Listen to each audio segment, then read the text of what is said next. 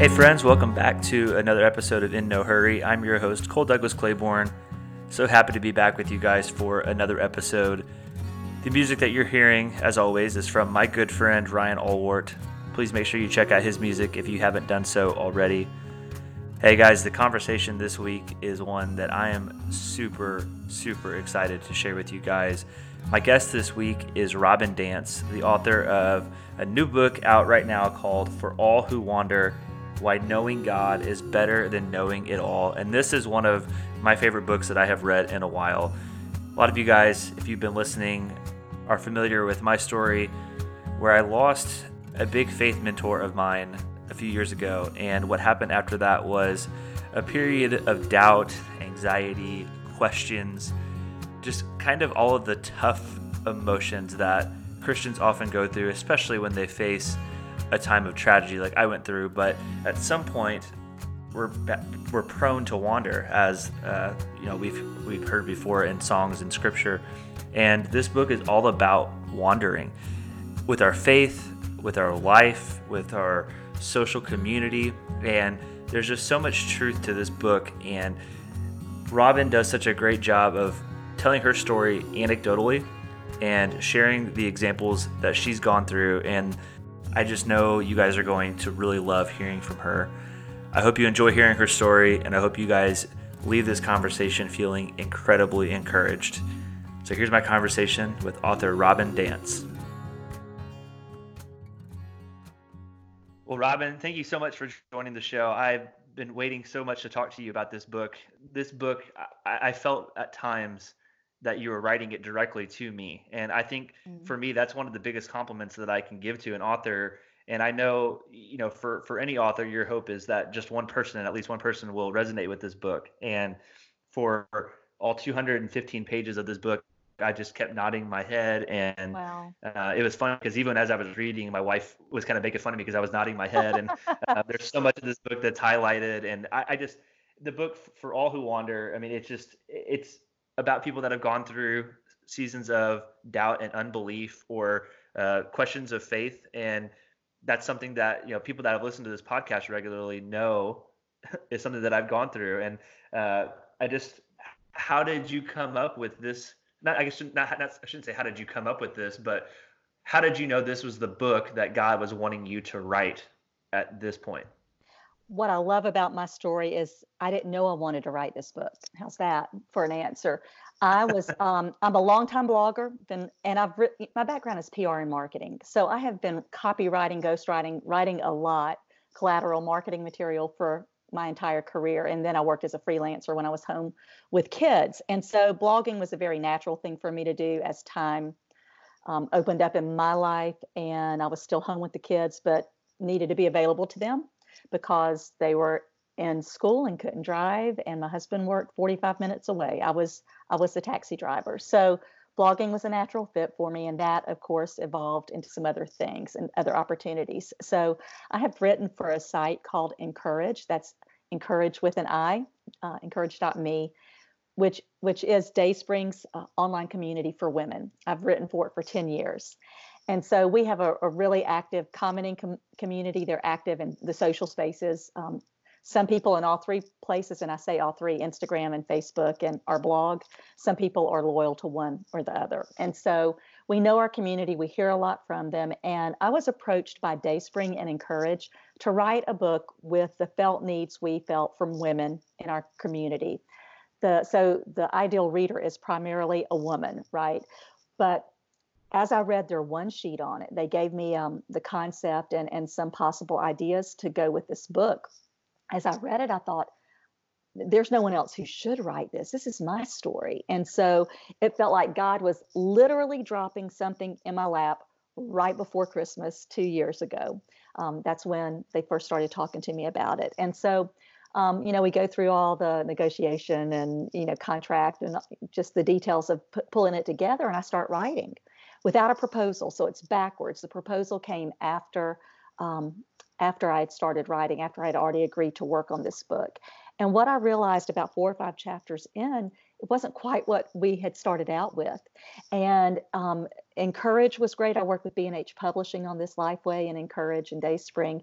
They gave me the freedom to go with it. I think, um, thankfully, with after 10 years of writing for the site, they trusted that I was really seeking the Lord in, in this. And it was just a shift. We did address all of those felt needs that are pretty much not just universal to the Encourage community, but to humanity. It, you know, is really dealing a lot with identity and your sense of worth and um, have my previous choices or the previous circumstances of my life and hindrance to what God has for me in this season. And so it started shifting just a bit towards uh, much more my personal story. And that was a life of faith. I, you know, I'm a church girl. My first memory in life, and there's a fun story in the book, if you remember the first chapter, is about my first memory in life is in church. And um, so, what happens to that churched person who knows all the right things to say and do and think and feel when she encounters doubt? And so, it's that story of what is going on with God, I think, when we find ourselves in our humanity and our and our broken selves and our sinful natures that are still part of us as long as we're walking this earth. Um, what happens when God does what He does? in, in that life. And it wasn't exactly what I thought. And so that's how it came to be. I was asked to write a book. I wrote a slightly different version of that book. And I trust, I'm convinced that it was God's leading. And I, I tell you, Cole, just the fact it resonated with you and the feedback on it has been good. I am a, um, you know, I don't have huge platform. I write for some huge sites and I've had a, incredible opportunities in the blog world, but I'm still, I have, I'm not a published author. I've contributed to 10 books, but I haven't had my name on the spine. It's a huge difference.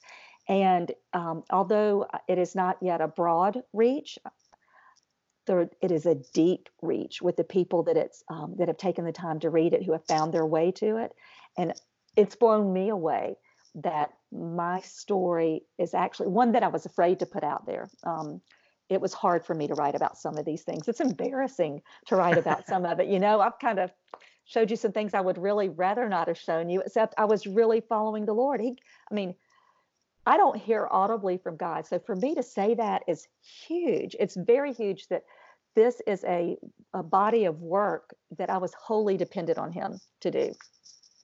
So long answer to a short question, but that gets you no, to where how I, you know, how it came to be. And there's, you know, this is something that this topic that you wrote about is something that I have I have lived with. Like I have probably since um, fall of 20, of 2016 of this idea of doubt and unbelief. It's going from literally being in the doubt, being in the pit of unbelief, being in the pit of mm-hmm. questions and misery and anxiety and all this kind of stuff to the point where I kind of like you, I felt very compelled I need to start sharing this story. And I went through kind of similar. You mentioned how you like you don't have a huge platform. Well, that was a big struggle that I went through. Was that I didn't go to seminary. I'm not. I'm not a pastor. I'm not a Bible scholar. I'm somebody who believes that they have an ability to write and I have a story, but I doubted myself for well over a year before I even decided publicly to to pursue this book. And I wrote a blog about it, just basically saying like people hold me accountable. I'm saying I'm going to do this. Like, and so I've been working on it and working on it, and working on it. And so, you know, to hear you say like, you don't necessarily need a big platform and it's just a story that God has given you. And it's like, I think at, at the end of the book, you mentioned like, you know, this is me going first, you know, you yeah. can be, and what you mean by that is, you know, a lot of times like that's kind of what happens is like, I'm, telling you my story and it gives you a, an encouragement to tell your story and then it gives somebody else to share their story. And you know before we recorded you were mentioning how like um, you know your story is your story and what most people care about most is their own story and kind of how your story affects with them. And and so i think you know whenever you write a book like this you're allowing people to say like you know what like i have these feelings too and I, it's okay I can sit with these feelings. I can take these feelings to God, and then now I feel compelled to share these feelings with. I'm sure that there's a lot of people, and maybe you went through periods of this where you mentioned like you kind of felt ashamed by a lot of stuff in the book, but you probably didn't want to tell people I'm having these doubts, I'm having these questions, and almost was probably I don't want to say embarrassing, but as a Christian, somebody who grew up in the church, it's hard to say, you know what, I'm having doubts. So I mean, what was that struggle like for you? um, in those in the years that you were dealing with this to where man i'm having these questions i want to talk to somebody but i don't know how to do it and i don't know who to talk to I would say I didn't do it well. Um, it is lonely. I don't know if you felt this way, but it is isolating. You feel like you're the only one because, you know, we're having this conversation right now, but I went a lot of years where I wasn't having that conversation. And you you don't feel like you have permission to do it. You feel like you're in this great sin to be struggling with issues that other people don't seem to have. Everyone seems to have this picture perfect faith where they have it all figured out and they have no there's no doubt in their lives and and you know they may look at disdain with the stories in the bible that display doubt and some of the great um, patriarchs of faith i mean abraham abraham's a great example um, and so what do you do with it you you suffer in silence right you suffer all alone and what is really interesting to me is we are it's a masquerade we slap a smile on our face. We go through the motions of faith because that's what we've always known to do. And and yet there's a disconnect between what we actually believe and what we're professing or what we're living even. And so um, I did finally admit it to my husband. He was the first person that I said, you know, I was at a real, my tension with um, my struggle with unbelief was like a teeter totter. It would go back and forth. I think we think it should be an either all kind of thing. Either you're mm-hmm. fully in or you're fully out, but that's a lie.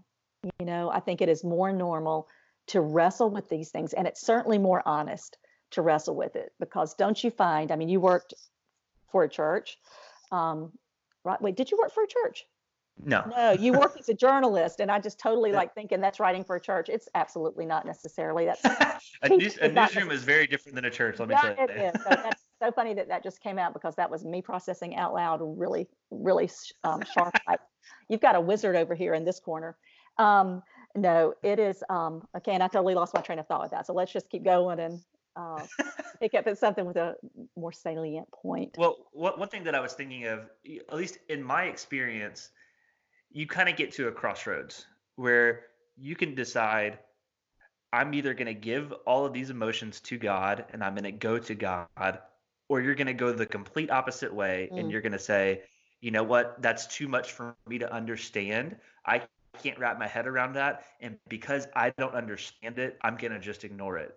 And so I don't know if you went through something similar. And if you did, what did that process look like to where you decided, I'm taking these emotions and these feelings to God and I'm using it, like you mentioned, my your, your faith became stronger that's ultimately what my story is too is that i came out of it with a much stronger faith and you actually said i believe god was put me in this moment uh, I, I, kind of i guess at least that's what i got god was putting you kind of through these through these emotions to kind of refine you to Absolutely. make you stronger and you come out of it with a stronger faith so I, I don't know if you went through the similar experience of me where you kind of got to that crossroads and if so i mean what what do you tell what would you tell people um, that maybe are going through something similar to where they're kind of at that point where they decide they need to decide I'm giving this to God or I'm just going to go the other way.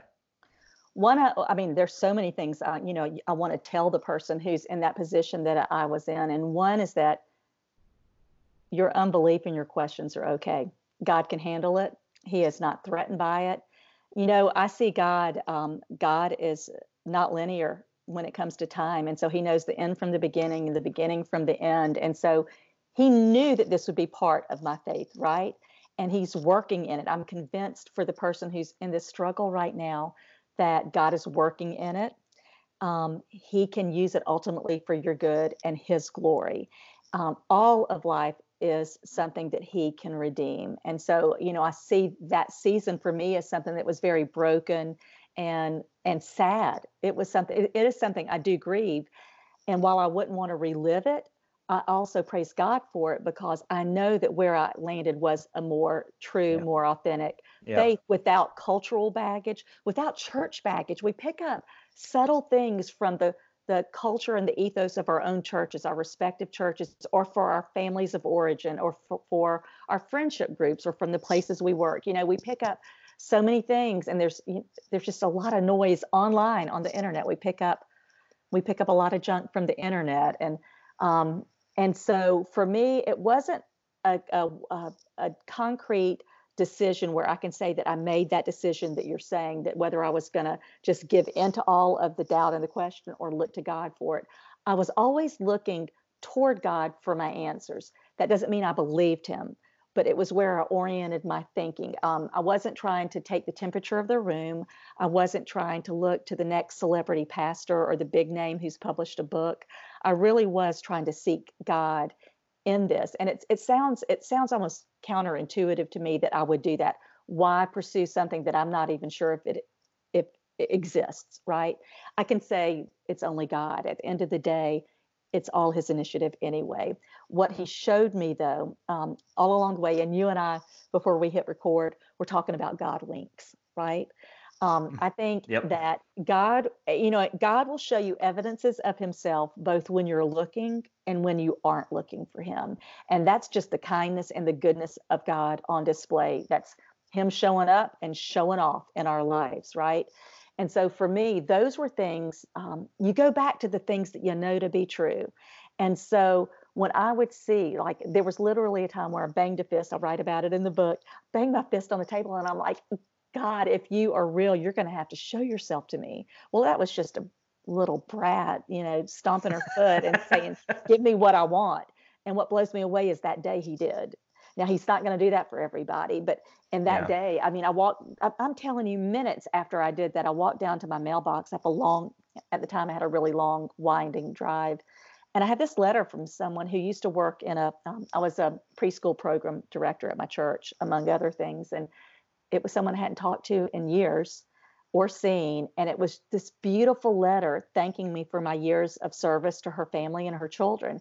And the details that she remembered blew me away and she pointed to the evidences in my life that she saw of Jesus Jesus and I couldn't remember she was reminding me of things I had long forgotten she actually died not long after writing that letter she was ill um, I never got to see her again to thank her it was like three days after right right you yeah. said it, would oh uh, you know if it was I don't know that it was three days did I write that I mean I wouldn't have written anything other than what I knew to be true so I don't hold that that particular point um, well, I don't remember, but I I that it was three days. Yeah. it was very, very soon after you got the letter, though. It, it definitely yeah. was, and so, but it was evidence of God saying, "I see you. This, listen, I am in you. I am part of your life." You know, I think the trauma of, um, you know, life is hard, right? You lived a horrific trauma. You know, you know, your story is one, um, and and I think what catapulted you into your doubt, the catalyst was um, the death of someone you loved and other uh, well someone's that you cared about and um, it can happen that quick but it can also be a slow fade mine was a little bit different than yours it wasn't an overnight slip it was just this gradual taking my eyes off of god slowly while i was still looking at him but he wasn't the object of my affection and so um, i think because he was giving me evidences of himself through what we call God winks. The, the chapter in the book is called Lifelines. I would hold on to those things that I knew to be true. And then he gave me at the end of it, and this was the turning point in my life. It was a, it was, I am not prone to visions. I don't hear from God audibly, but there was this moment where he gave me this picture of me at the end of my spiritual rope, just a literally that view of me holding on and getting to the knotted end and letting go of this rope, to let go of it, to walk away from it, to walk away from the faith. And he reaches down and grabs my wrist and he's like, uh uh-uh, uh I gotcha. And I realized at that point it was a, a visual picture of who God is to all of us. And that is, he is faithful to all of us. It did not depend, his faithfulness isn't dependent um, or it's not a byproduct of my faith. And so in that, even though I still have a teeter totter relationship with belief and doubt, um, I, I know that He has manifested Himself to me in a real way. His Spirit is within me. And you know, Cole, this is what I want to tell the person who is in the pit, who is who is is going back and forth themselves, that God can, you know, to reframe the way they're looking at that, not as an evidence that they are not saved, or not as an evidence that they're walking away from the, the faith, but to think of it in terms what if it is a bridge back to God? What if that what if your unbelief is what God is using to draw you into a closer relationship to him. I mean, he does everything the backwards way. You know, his is upside down kingdom. It doesn't make sense that the last would be first and the first would be last. It makes perfect sense to me that it doesn't make sense. And so I rest, I'm crazy that way. I, rest in the mystery of God. And so those are the things that, you know, that was a turning point for me, but I have to just, I, I want to encourage people. It's not a perfectly solved mystery to me. You know, I still can't get my hands wholly W H O L L, not H O L Y, around it. Um, and I'm okay with that because I'm seeing how God actually uses my doubt to keep me tethered to Him. I think one of my favorite things that Barnabas writes in his book, and it, it, it plays so well with what you're saying, is that we are finite beings trying to understand an infinite God. Exactly. And when you think about that, it's impossible to understand and know everything about God. And and I I've mentioned this a couple times on different interviews where we've talked about this topic. Um, but one of the my favorite things that a pastor said, that, and this is something that has always stood with me, and it's it's it's in the book that I'm writing. It's if you get to a point where you feel like you have understood everything about God, that you that you don't need any more answers, that you've understood everything there is to know about God, He's no longer God to you because part of God is that mystery that you don't know. And so, I mean, I, I assume you got to a very similar point like I did, where I, I basically had to decide I don't know the answer to this. I can't know it. I shouldn't know it. And I and this quest for searching for that answer is leading me down a road that's going to end up futile. Like I just I'm not going to find the answers. And so, um, you know, part of what I'm writing about is just this idea of like the, you know, the, the book is tentatively about being, you know, like being certain about things that you're uncertain about. Because I always, as a journalist, my my nature has always been to find the answer to something, to find the, the root of it, to find the source. With this particular topic, it was driving me absolutely insane to not know all the answers about God, to not understand everything about God. Well, you know what? Like, I wasn't created with the ability to do that. Right. And I think as humans, we get this idea that we can conquer anything. Our brains are this monstrous thing that we can, you know, grasp all this information. Okay, we're not meant to be able to understand God. And I think for a lot of people, um, that is some people who aren't in the faith, they can see that as it being a cop out. And I know that I, when I've talked to friends who are either new to the faith, not as strong in their faith, or just not in the faith in general, that's kind of been their reaction is like, well, that, well, you have an out if that's your answer. And I'm like, I don't see it as an out. I see that as the only way that I can possibly explain this and how I can possibly explain how the world works. And so, I mean, what did that process look like for you where you know you kind of had to accept like you say you still deal with questions, you still deal with those emotions, but it's probably a lot different than it was when you were in the pit of it. And I don't know if you were like me where you just kind of got to the point and saying I just don't understand and I can't understand, but I guess what what was that process like to where you got to the point where you were finally content with these emotions and understanding that this is kind of how it just might just be? You know, that is it's one of my favorite scriptures in Isaiah where he talks about, you know, my ways are higher than yours and and in that I rest, okay? So I don't I agree with what you're saying. In other words, that resonates so much with me that if our finite man minds could understand an infinite God, then why would we need him? I'm right there with you. And so for me, that is that's not a struggle for me. That is a resting place for me to rest in the mystery of that. For me, rather it gives me great freedom. And I understand what you're saying, how people outside the church or, or nominal believers or those who are learning would see that as an obstacle. For me it is a place of liberation to be able to yeah. let go because if if we could explain god why would we need him? That kind of thing. And we so wouldn't need faith either. No it's that's a whole you know faith is substance and evidence though but it's it's of what we don't see of what we don't yet know.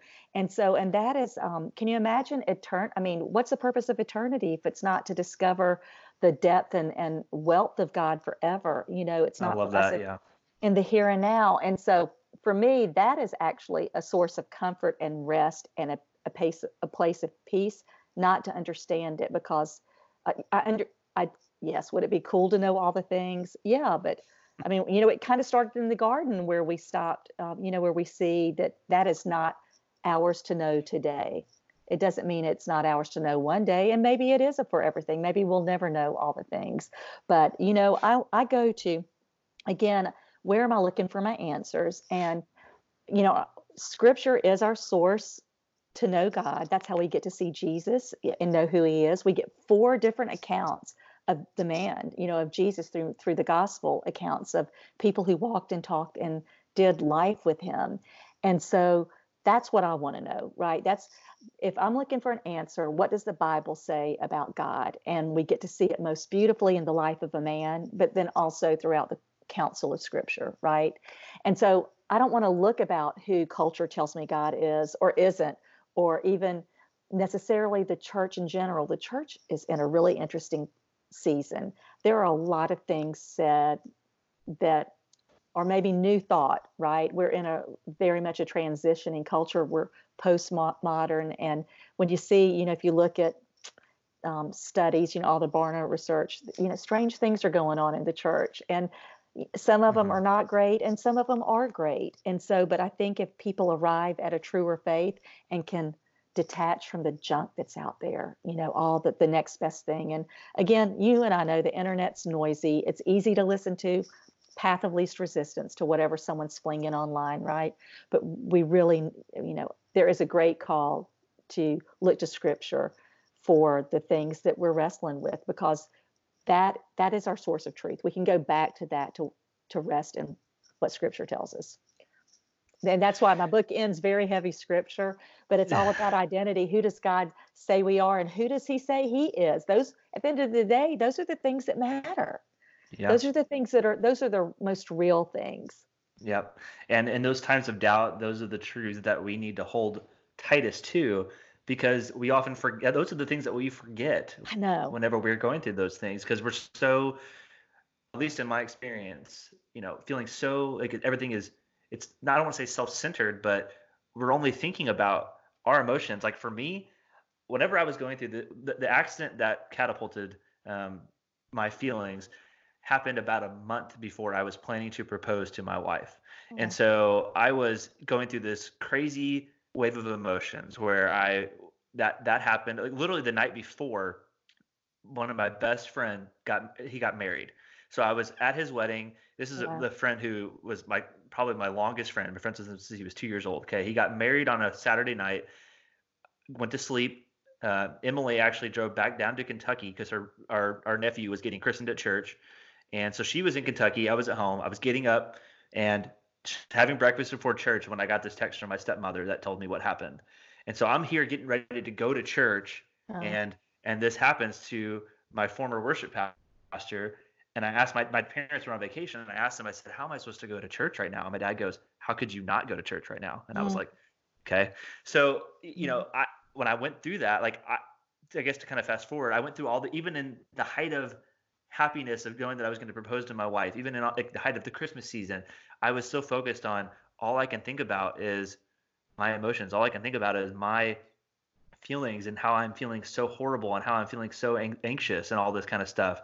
And I, for me, like I was forgetting those truths from the mm-hmm. Bible, mm-hmm. and I was forgetting this is what God is telling me who I am. This is what God is saying. This is who God is saying He is. And you know, as I wrestled with those questions, it's just so easy for us to to forget those truths. And so I, I mean, I, I liked that you ended the book on that because, you know, at the end of the day, like our story is our story, but the most important part is that we're trying to turn people toward Jesus and say, look, when you're going through this, like the answer, like for me, I was, I was trying to talk to pastor after pastor after pastor. People were giving me books and, and like, that's all great stuff.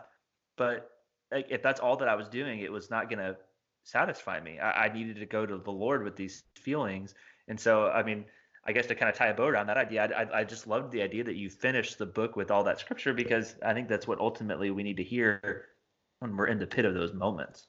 You know, a couple of things that you said that you hit on that I'd love to speak to, and one of them is the issue of pain.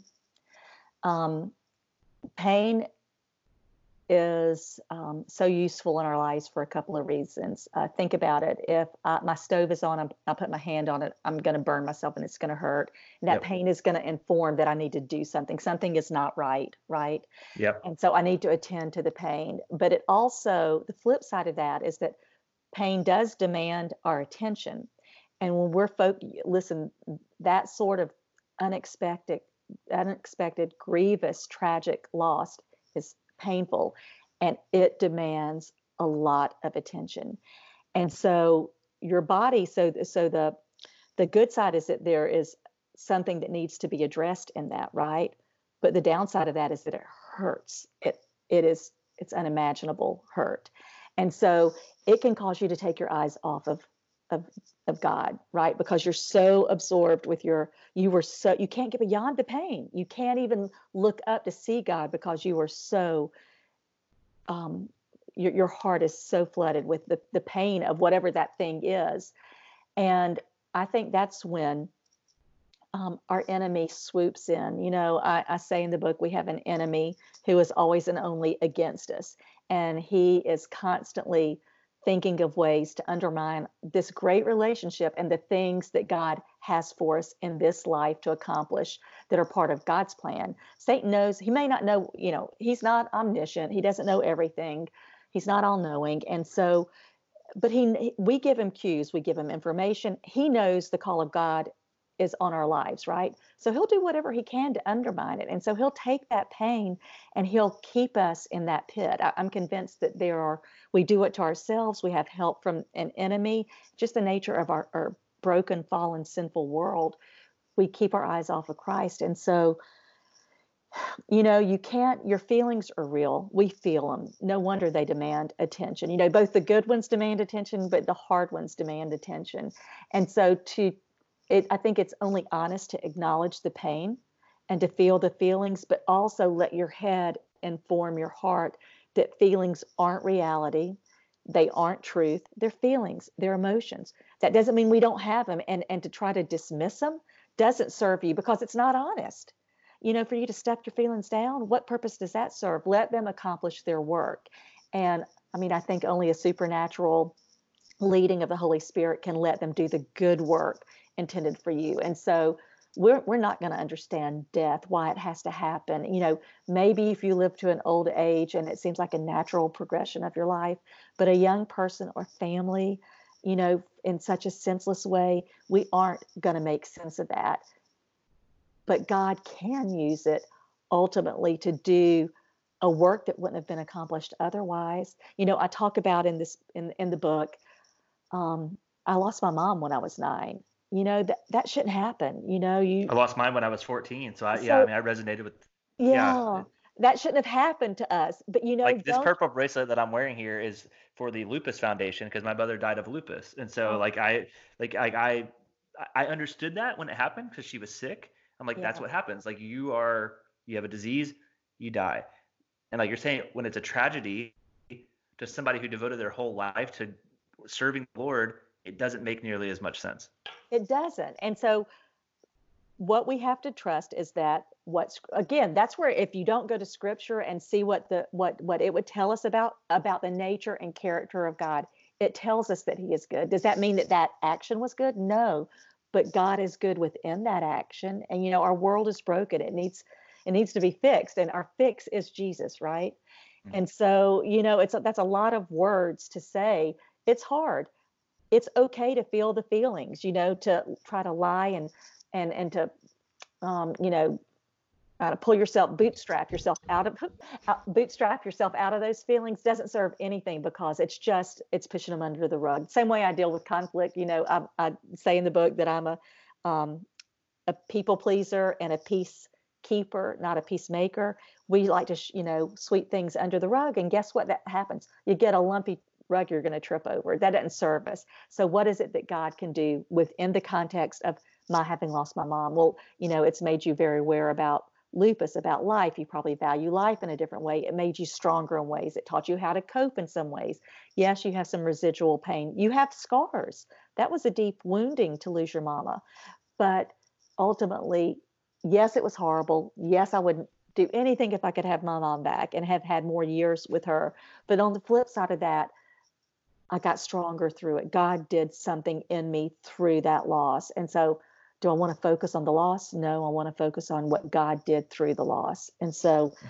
you know, I think people need to have permission to feel all of the feelings. They need to know that they don't have to have it figured out overnight. I think the best thing you and I can do, or that I can do for you as a wanderer, or for having gone through this season, is to give you the permission and the space to do it, to get through it. It's it's a journey. It's a walk. You know, it's just it's a it's a, a space and time that ultimately um, you aren't going to stay in that same. You aren't going to tread water in the same space forever. And so it's a great encouragement to know if to your person, to your listener, to your person who's viewing this video right now, if they're in this place, where they are today isn't going to be where they are a year from now. It's not going to be where they they always are. It feels like it. When you were in that grief, you didn't think you would ever recover from it, but you did, and you are, and it's a process. I mean, some people are lucky enough that it's, you know, God will do a healing work in us and we never look back on it. But for most of us, it's a slow evolution and He's working in the waiting, He's working in the wandering. I don't doubt that for a second. And one thing that I love about your book is that you take this idea of wandering and you bring it into different um, just phases of your life like different it's not all i mean it, it's it's all about wandering in general like it's about wandering you know in our faith and that kind of stuff but you also relate it to different seasons of your life and, and one of the things that i think resonates with me right now is the fact that you know you moved to a new town you moved away from community you moved away from a church home to a town where you didn't know anybody and you talk about the struggles that you and your family went through during that and trying to find a church home and um, you know how you built relationships but a lot of times i kind of felt surface like surface level relationships and even though that my wife's family is here we both went to college here in bowling green uh, a lot of you know a lot of my connections when I lived here were people that I went to college with. They don't live here anymore, and a lot of Emily's friends don't live here anymore. And we're thankful we have a, a few friends here, but you know I left a very good job, a very uh, good community of people that I worked with. I was you mentioned in here in your book too how you enjoy the kind of being highly regarded. That's kind of how I felt at my job as a teacher and a coach. And I had a good group of guy friends. My family was there.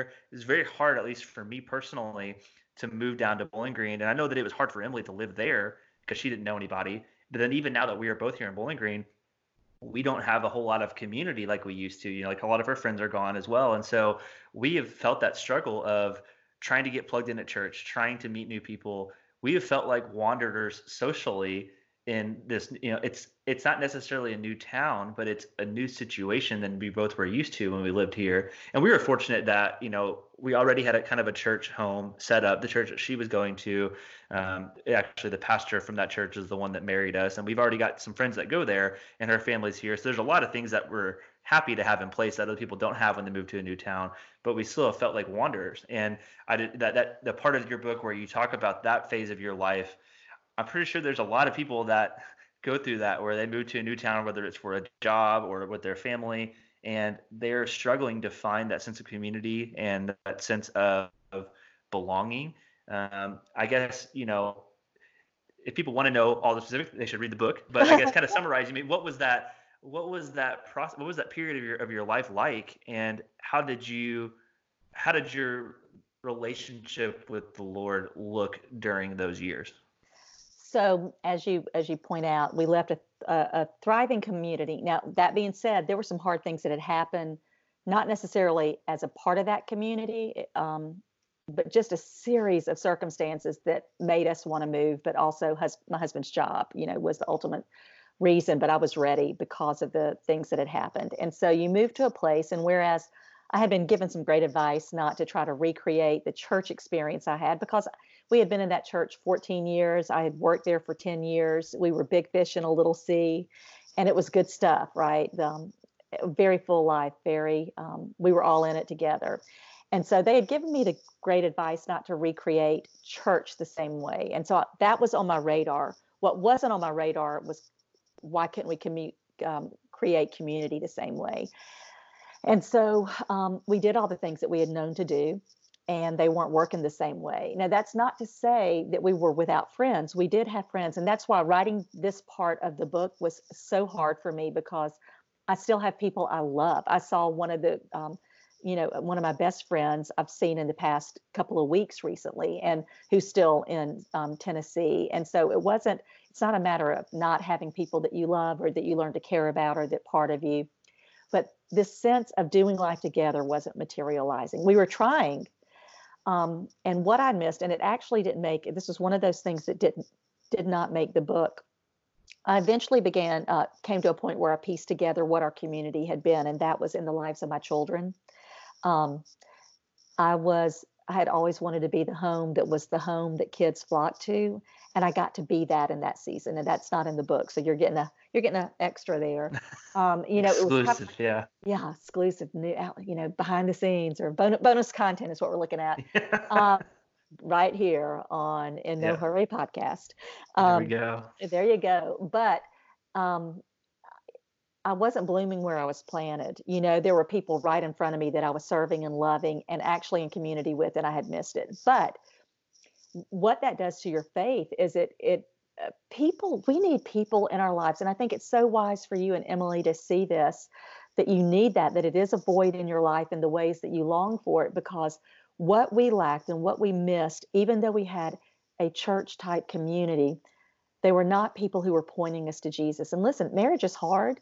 Life is hard. You're gonna um, you will find in marriage that there will be times where you don't like each other very much or you might fight or be out of sorts with one another and what is so precious about community and doing life together is having people who remind you of truth, who remind you of the best choices, who who point you to Jesus. And so for me, I was floundering and I was looking to other things to fill the void that a faith community wasn't doing. Now, I do think, and I think this is important, and I don't know that I ever made more bonus content for In No Hurry podcast, um, is that I think I think, and maybe you might want to look at. I love helping people reframe the way they're seeing a circumstance. So this is what this is: is um, you know, two cents for you, is that God sometimes I think allows us to go or to exist or to experience a stripped down life. And what I mean by that is He strips away the things that we are clinging to that are not Him. And so yeah. for me, I was clinging to community because community people, a people group, satisfied something in my heart and life that was really only intended for God. Now, I, I don't think I ever really yeah. looked at, at community as an idol, but like I'm having this revel- realization right here in this conversation that that probably was an idol, also an idol of mine. I named plenty of idols in the book. I didn't name community as having been an idol. Um, my blog became an idol, my writing, what I was trying to accomplish in that season. Um, and this was in the season of trying to find community. Well, there was a void in that, and I was clamoring, and it just happened to be my blog that I latched onto. It can be anything, you know, it can be our kids. We can live through our kids. We can live through a spouse or boyfriend. We can live through our jobs. We can find our validation, our self worth, our identity in all of those things, all of those things. And so, if there is a stripping away of something, and I and I sense this, and and you know maybe in this season in your lives right now, what does God want to reveal about himself to, to you? How does he want to fill that that particular void in your life? Listen, God made us to be in community. He is a triune God from the beginning. Let us make man in our own image. You know, he was he was the the Father, Son, and Holy Spirit were present at creation. And so we're made in his image. We're made for community. He desires that for us, but he also wants us ultimately to find our satisfaction in him first. And so, you know, if you can um it's something I didn't get. I didn't understand that when I was living it, but I think it all contributed to why I was, you know, walking around in the desert. Thank God for not for 40 years, but for a long, long time. It's because I was looking for things to re- replace that that need in my life. It's the need for community is a good thing. It's God given, but has it become, you know, is it too important? Is God wanting to do some kind of really cool work in your life to help you get to a, a higher level of maturity with Him? And I think that might be the case. I, I mean, I sense such earnestness in you, um, and I'm sure for your listeners, you know, they're looking for something, and what are they filling their lives with that that isn't God? You know, I don't know. I, there are a lot of answers to that. There's not a single answer. Yeah, and uh, what you're saying it hits it hits so true with me because when I look back at my life a year ago, it is so different now, and it's in so many ways. I mean, this year I was reminded yesterday um, of a very very stressful day uh, that I had as a teacher last year. Um, and the same thing happened again this year where they had to eliminate positions and I was worried at that point that it was going to be me. On that same day, I was really, really nervous about a yearbook deadline that I had coming up. I was uh, the the tennis season was starting, and it was just so much going on. And I was texting my old boss about this yesterday, and I said, I, "I'm at a coffee shop, like preparing for a podcast interview tomorrow. That's what I'm doing now versus like." last year whenever I was so crazy busy. And so I do think about how my life right now is insanely less busy than it was a year ago. And I have not thought about it the way that you're explaining it, but like I guess in a, in a way I have, but I've never really pondered it. But like, there's got to be a reason why, like, you know, I, I don't have I don't have the same amount of friends here in Bowling Green that I did in Evansville. I don't have the same amount of obligations, responsibilities, things to keep me occupied. And it's kind of like God saying, "What are you going to do at that time now? Are you going to find ways to waste it still, or are you going to spend time with me and grow this relationship that I want to have with you. And so I, I you're convicting me right, right here on the spot. I've never, I've never thought about it that way, but I think it's so true. And I think it's not just about me. I think anybody listening, you know, we go through these periods of life where we're so insanely busy and we get so caught up. What do I need to do today? What do I need to do? And that's why I've been so thankful. Like, honestly, that's why I came up with this name for this podcast in no hurry like because we're always in this crazy season of life and it's like how do we just slow down and focus and it's really ironic like i'm having all these revelations as you're talking to me too like i sat for two months trying to think of a name for this podcast and something hit me where I finally this idea came, and it's like maybe God's trying to tell me something just in the name of my own podcast. I don't even know. Wow. But like I was very grateful that there were several books that came out back in the fall that were about that subject of hurry and hustle and uh, you know trying to slow down and that kind of stuff. And I think it's just so true that we live in this busy, fast-paced world where we always got to feel like what's the next person doing? Like or what, what are we doing next? Like who, who can i talk to? Like i even noticed this with my students. They didn't even want to be present at events at school or in class. They wanted to be talking to their friends.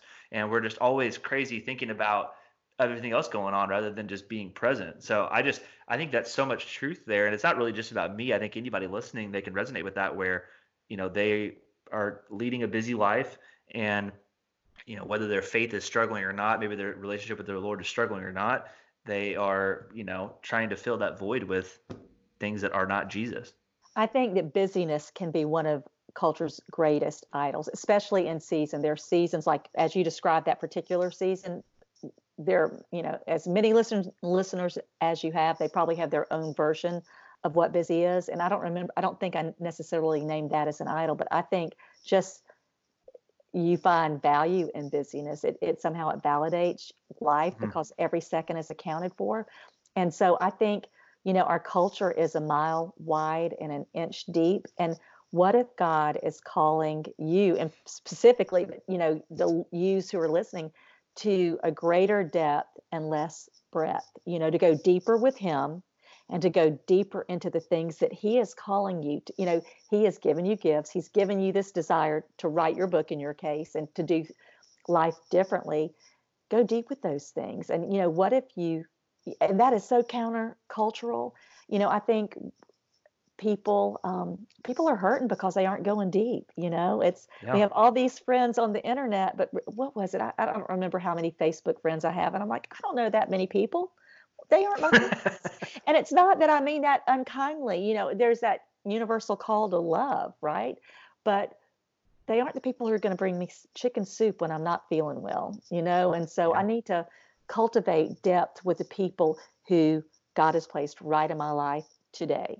And that can mean a lot of different, whoops, a lot of different things for us, right? And I think we need to be attentive to that. I mean, just listening to you, I think we don't need to gloss over that. We need to think about that. That's a great you know that whole series of um, ideas that you said and that we're talking about are so important.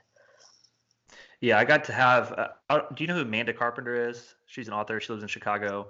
Do you know um, but I got to have her on very early on when I started this podcast, right around Christmas time, and we were talking about this idea because she wrote a, a devotional called Space, and that the whole idea of that, that devotional was creating space in your life for God and to do the things that you want to do. And the, idea of saying, being like, it's okay to say no, and yeah. just creating that space. And and I just, you know, she she said something like, um, it's it's on it's on the little shameless plug here. If you go follow In No Hurry podcast on Instagram, there's a video of her where she's talking about this. It says something like, your being with God has to outweigh your doing with God or oh, your doing beautiful. at all.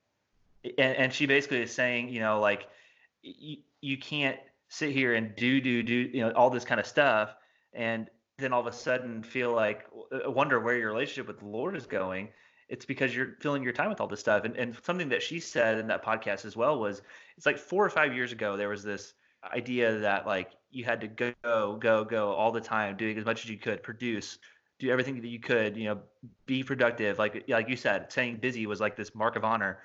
Well now it's like it's funny because like her devotional, and then um, all, all of those books that I was mentioning that came out about hustle and hurry.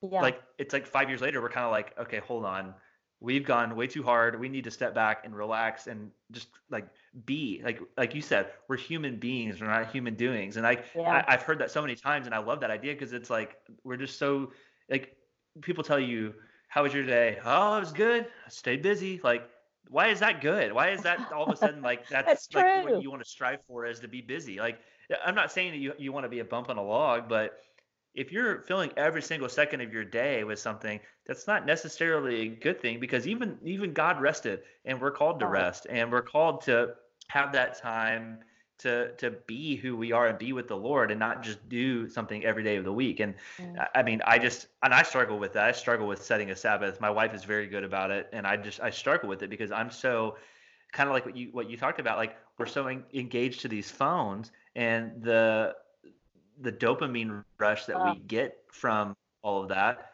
It's it's hard to say no to that. It's hard to turn it out because we kind of get this FOMO. Like, well, if I take my time away from my social media for a day what am i going to miss out on who's going to be contacting me that i can't respond right away i mean that's like that's what i go through and yeah. it's so wrong to think of it that way but that's kind of how we're conditioned here in 2020 western culture I think you know for anyone who's listening, including you and me, we need to listen to this advice. We're we're shoveling. Um, I think it serves us well to walk away from it. Um, and part, I mean, part of my life is social the so the online world was pretty toxic for me for a while and for six years i backed out of it. Like when i had the opportunity to write this book i'd all but stopped blogging and i have not written a whole lot online um, since starting the book and even before that because it wasn't the healthiest space for me. That's not to say that it's not healthy for other people. For me it took my eyes off the prize you know the most yep. important thing. And so um, i know that and i have to steward my online time really carefully now because I don't want to get sucked back into it. Because once you get liberated from it, I, I tell people it's like a recovering um, smoker. I've, I've heard this. I don't know because I'm not a smoker, but I've heard that a recovering smoker is impossible to be around if you smoke because they are the worst critic of a smoker. Yeah. Um, but, and so, and I'm that way with social media. It's like if to go back into it, it's almost a, a trigger for me, right? But yeah. I also want to steward the work of this book and the message of this book because at the end of the day, God gave me good work you know and he he i got to do this for his glory and so i want to honor him in the work of it. So it's it's a it's it's a careful line but i think people who manage their social their online lives well are going to be set apart from other people and they are going to do more that counts you know because they are focusing on the things that matter most. Yeah. So let's why, do it why, man. why do, why do we why do we struggle so much with that identity though? Like that's what I, I mean that's personally, I mean, like, why do like, I wrote about this uh, a few weeks ago um, on my own website, but like we, you know, everything that we do online has a number attached to it, and it tells you, hey, this has so many likes. And for me, it's like that's easy to say. That's what my worth is. My worth is right. X amount of likes because I, for instance, like say I post something about my podcast, okay, and it gets a handful of likes, not you know, and I'm expecting a whole lot more. Well, that can lead me to the whole day feeling like, well, what I just produced wasn't good enough, and it wasn't. Nobody liked it. Nobody enjoyed it, and I was guilty of very early on in this podcast process being very discouraged by that and Mm. allowing that to to affect like to the point where I told my wife, I said, I don't know if I should keep doing this. I don't know if anybody's listening. Like, am I wasting my time doing this? And this was like, this actually wasn't that long ago. It was like at the start of the new year, and it was right around that time that um, I, you know, was able to get plugged in with several other people to have them on my show, and it kind of picked up a little bit of traction. I mean, I'm, it's not like I'm getting a bunch of listeners that I didn't already have, but it's like I was struggling with this idea of like, you know, I I'm putting my identity in this product that I'm creating. And so that what I wrote about on my website was if you're creating something, and that's what I love about this podcast is that it's kind of all about the mix of faith and creativity and how God has given this given us this ability to create. And whenever you get to create, like that's beautiful. It's like that's one of the best things that you get to experience. If you're able to create something and you do it for the Lord, like that's one of the best experiences.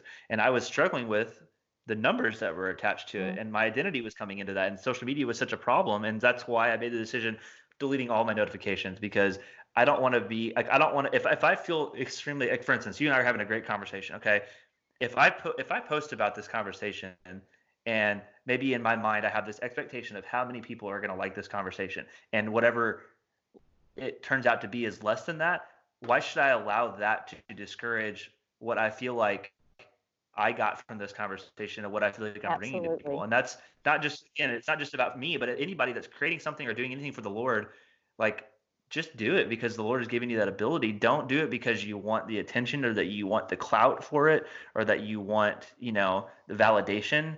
And that's something that I've struggled with. But I've been, and like you said, there were some things in your book you were embarrassed to write about. I was very nervous to write about that because it's basically saying, yeah, I'm insecure and I am just like anybody else and want to have attention. And it's very hard to say that, but the truth is like the more that you bring that out in the open, the more people are going to say, you know what, struggle with that as well. And uh, what's funny is that that article was published by Relevant, and um, I actually there was a, a, a band that contacted me, and they were like, "Hey, we saw your article. Um, we'd love to be on your show." And so they're actually like they've been they, I interviewed them for this podcast, and so I'm like, Wow. God is doing some crazy things that I don't even understand sometimes. And Right. that's going back to what we talked about earlier. I just don't even understand half the things that he's doing, and I have to just be okay with that. Yeah, the good and the ones that are hard. I, I love the ones that are kind of awesome like that. But it's, I mean, it's our reality. It's, it's, it's a crazy. Our social world is a crazy world. We're so connected and let, and yet so lonely. So all that's a whole nother That's true. conversation, isn't it? Whew, that's Yeah. crazy.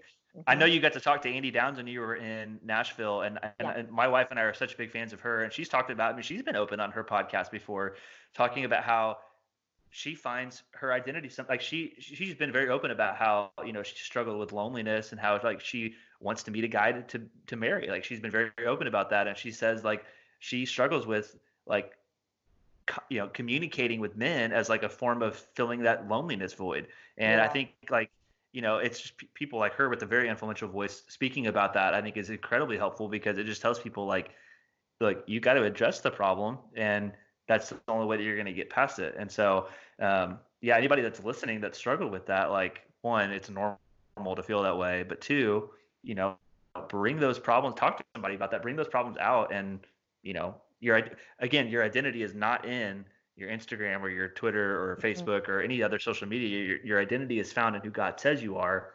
And he, he says that you're fearfully and wonderfully made. And it's, I mean, it's so hard for us as humans to remember that, but my goodness, it's, the truth. You know, and I will tell you, you made me think about this. Um, I'm just started a study in First John, and it and the parallel about Jesus is light is all about um, First John, First John one, yeah. And when you think about, you bring those things that are in the inner places of your heart, you know, the dark places of your heart or your mind or your psyche or whatever, and and put them and and shed a little light on them, shed Jesus on them. It totally flips how significant those things are to you. But if all you're focusing on the numbers or the accolades or the um, your value in that, that it's going to stay dark because it's. But just expose it to Jesus, and He will tell you. I mean, look at who He says you are. And one thing that I think, you know, this whole just to kind of bring this back to wandering and and and how that can even shift us into a season of doubt or unbelief because we're starting to believe the things about us that are not true because we aren't listening to who God says we are. Is that it blows me away. And, you know, as I was writing this book, to really discover um, how God is for me. We see that in Romans. Um, there's a great it, my book ends with a scripture from Psalms about God is for me, right? And He is praying for me. He's praying for my return. He's praying for your return. When we're on this winding, wandering road, He's praying for us. And there is an expectation that we return. And when we do, we get to strengthen our brother. I mean, that's a conversation between Peter and Jesus, but it applies to us too. Jesus is interceding for us, He is with us in our doubt, whether it's self doubt and understanding who we are in light of who He is, if it is just in the tension of belief and unbelief. He is for us. He has a call on us. Our salvation doesn't go away because we don't know what to believe today God is interceding for us, and He has an expectation that when we return, we can strengthen someone else. And that's all you're doing by doing this podcast. And that's what I'm getting to do through this book in this season. Yeah. I feel like we could spend all day talking about this. This is just such great stuff. I mean, like I I really hope, I mean, I really hope people that are listening do pick up this book because you know you're getting a snippet of the book by this conversation but there's so much more in this book that we haven't even touched on and so um, you know, I just I it's where you know this is obviously available on Amazon. It's available. Can they buy it from your website, or where where can people find this book? Um, anywhere books are sold online. I would love them to visit my site. It's robindance.me, not robindance.com, not robindance.net, robindance.me. And it's also find, your Instagram as well. Yeah, has to be my Instagram. I guess they follow you there as well. Yeah, I would yeah. love to get a follow on Instagram, and it's Robin B Dance on Facebook, my author page. All right. So, so one of the questions that I always like to ask people, um, kind of toward the end of the show, is, and there's probably so much you could answer this question with, but I mean, what have you learned about God lately? And I guess the last season of your life, however you would define the last season of your life, what have you learned about God? Well, the the biggest thing is that His faithfulness. I mean, I hate to repeat the theme of the book, but that His faithfulness has nothing to do with mine, right? Um, the other thing is just how kind and present he is in the little things. And I'll give you a fun example. You mentioned Annie, and so that's just on my mind. Um, I was with her just this Wednesday of this week when we're we're recording this, and um, her office was busy. It was a hubbub of people and a lot of um, activity going on. And I happened to overhear an exchange between Annie and someone who was in her office, and they mentioned a person's name. Okay, and and I said, "What did y'all say?" You know, I just totally, you know, rammed into that conversation and they told me who they were talking about and I said, "I know him." Because they were trying to it's someone they want on their podcast. And they looked at me and I said, "Well, wait a second. I don't actually know him, but he is a dear friend of a dear friend and I know his story and I know why they would have wanted to have him on the podcast. It was for a, a very specific reason." And so how random that I just happened to be there when two people were having a conversation and they mentioned a name of a person I don't actually know, but I know his story through my dear friend. And the next day I'm able to make that connect. I'm able to get his personal telephone number and pass it along. And so I said, God is so good. He just shows up in the weirdest places. You know, you can call it coincidence. I call it a God yeah. wink. It's a lifeline. Those little things are evidences of God noticing us, loving us, loving us no matter what, in all our crap and, you know, and all our doubt and all of our sin. He died for us when we're in sin. So there is nothing that can separate us from his love. So in this season, I think I'm just seeing over and over and over and over again of how, listen, child, when you follow me, I'm good. I give you good things. It's not all going to be fun or perfect, but I'm present with you, even in the hard stuff. I love you no matter what, and I want you. I mean, I'm really seeing that. This book has really been a great demonstration of God's kindness to me and the way he redeems broken things. That's great. One of the other questions I always finish with, um, we kind of talked about this a little bit earlier too, but you know, the podcast, it's called In No Hurry, and so we've talked about trying to create, you know, ways to to not be in such a hurry. So I always like to ask people too. I mean, what do you do to, to just slow down whenever your life is crazy and you're busy and you, you want to just kind of slow your life down, whether that's to you know get time with the Lord or to do other things that maybe you haven't had time to do? I mean, what do you, what's kind of your go-to way to to slow down a little bit in your life? I think th- this might sound like the opposite. I like to go somewhere that is out of my routine. So just a different place, uh, intentionally going to a place that's not the same as everything else takes you out of the rut. It takes you out of the rat race and it just gives you a different perspective, literally, metaphorically, physically, spatially. Um, so just to be in a, a place that is not common. All right. Well, Robin, thank you so much for coming on here and sharing about this book. If you're listening to this, please make sure you go pick up a copy for all that for all who wonder. Not that I almost said that for all who wonder why knowing God is better than knowing it all by Robin Dance. And this is one of my favorite books I've read in a long time. And I hope that people that are going through this period of life um, can pick up this book and that it'll resonate with them because it, it very like I think I told you very early on, it felt very much like you were writing directly to me. And I think, mm. think you know, for a lot of people, they when they read a book like this, um, you know, they they obviously read it kind of with the context of their own life in mind. And it's kind of the same way you mentioned, like you heard sermons that felt like they were related to you. Oh yeah. You know, I think same way you know we do that with sermons and books whenever we're going through something it's like oh well that resonates with me here so i'm hoping that people that are going through this period of their life can pick up this book and and it resonate with them as well so thank you for coming on and sharing a little bit more about this book, giving us some behind the scenes stuff that is oh yeah, bonus well. content. Yeah, for In No Hurry podcast. Listen, Cole, this has been great. Thank you for inviting me into your little corner of the internet. Um, I look forward to engaging with your readers, and maybe I can come back another time. I'd love to. Y'all, we could have kept going for another hour for real. So we definitely will have to get Robin back on the podcast sometime soon. But I really hope you guys enjoyed that. I really hope you guys are encouraged by the truths that she talked about. And please pick up this book. I cannot recommend it enough. If you want to read my full review of this book, it's on my website. I'll also have it linked in the show notes. So please make sure you go check that out. But I obviously love this book and cannot recommend it enough. Please make sure you guys go pick up a copy of it. And please make sure that you give Robin a follow on social media. Her social media accounts will be in the show notes as well. Please make sure that you let her know that you enjoyed hearing her on this podcast.